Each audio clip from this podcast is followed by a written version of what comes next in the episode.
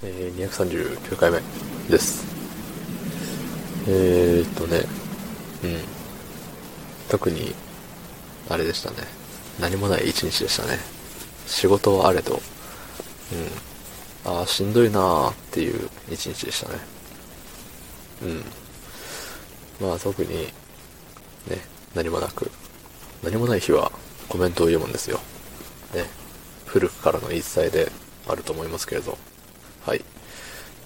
えー、っとね、今日はね、あれなんですよ、あの、初、お初にお目にかかりますの方からですね。えー、っと、236回目、こんな人もいるらしいよの回ですね。えー、っと、ラジオネーム、コミュニケーション仙人さんから。はい。えー、ノリでひそひそ喋っちゃうときありますね。つってね。はい。ありがとうございます。えー、ひこ、ひこせんさんっていうんですかね。うん。ね。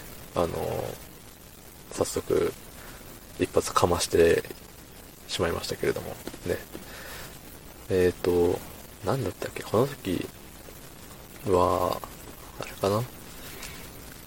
家の中だけどひそひそのようなひそひそを喋ってないようなみたいな感じでね、やらせてもらっていたと思うんですけれども、う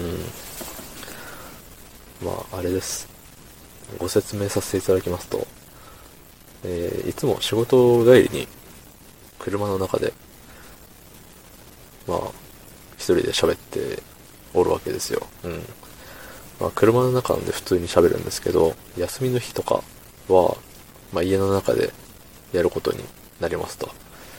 で、休みの日だとね、家の中でなんかわーわー喋ると、あれじゃんっていう、嫌じゃんっていう。ね、隣の部屋からゴンってされても嫌だしね。なんで、あの、ひそひそ喋るよっていうのが、えー習わしになっておるわけですよ。うん。なんでね、まあ、始めたきっかけといえばね、まあ、ほぼノリみたいなものですけど、あれですね、確か、あの、風邪ひいて喉がね、潰れちまった時に、声出ねえから、どうしようかなって、毎日更新してたのに、もう更新できんやんってなった時に、うっすらのね、うっすらのひそひそ声なら喋れるやんっていうことに気づいて、それから始まった風習でございます。はい。まあ今後とも、あの、聞いていただけたらななんて思ったりしておりますね。うん。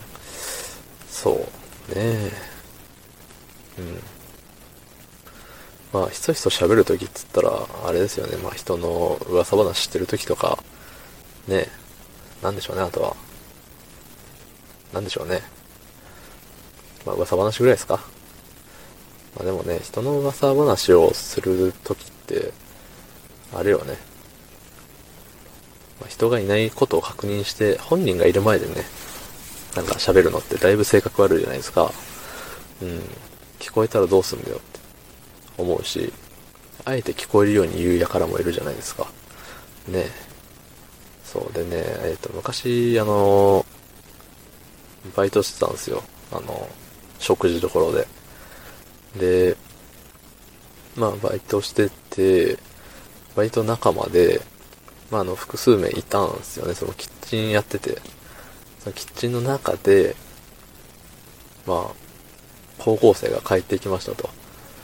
で、高校生帰ってきて、あいつ、あれだよな、なんか今日、言うこと聞かんかったな、みたいな。愚痴みたいなのをね、残ったメンバーで喋ってたんですよ。僕主導で。うん。でね、なんだったかな。まあ、とりあえず、最近の高校生、あれだよなって、喋ってばっかり仕事しねえよな、みたいな感じで、僕が、なんだろう、言ったがために、その、喋り相手の子が乗っかっちゃったんですよね。うん。ほんで、まあそうだよ、ちょっともうあいつら、あれだな。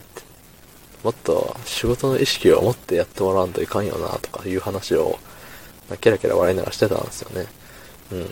ほんで、まあ話も一段落ついて、ね、さあ片付けでもしますかみたいな感じになった時にね、あの、キッチンとあの客席側をつなぐ、ね、通路みたいなところ、うん、そこがね、あの、カカーテンじゃねえわ、のれんっていうのかなあの、ピラピラしたやつ。そう。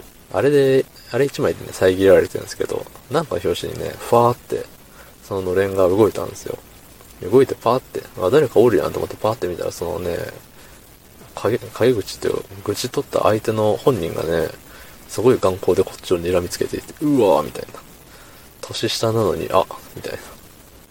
相手年下だったけども、あの、その威圧感にビビっちゃいましたね。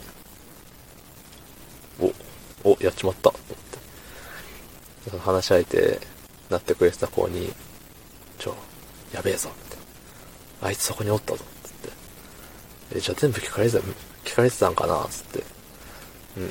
多分ね、すごい目つきしてたから多分全部聞かれとったよっていう。ごめんな巻き込んでっていうね、悲しい話がありましたね。うん。まあ、噂話をするときはもう、極力小さい声でひそひそ喋るのがよろしいですね。皆さんも気をつけましょうというところで、えー、昨日の配信を聞いてくれた方、いいねを押してくれた方、えー、コメントをくれた方、ありがとうございます。明日もお願いします。ありがとうございました。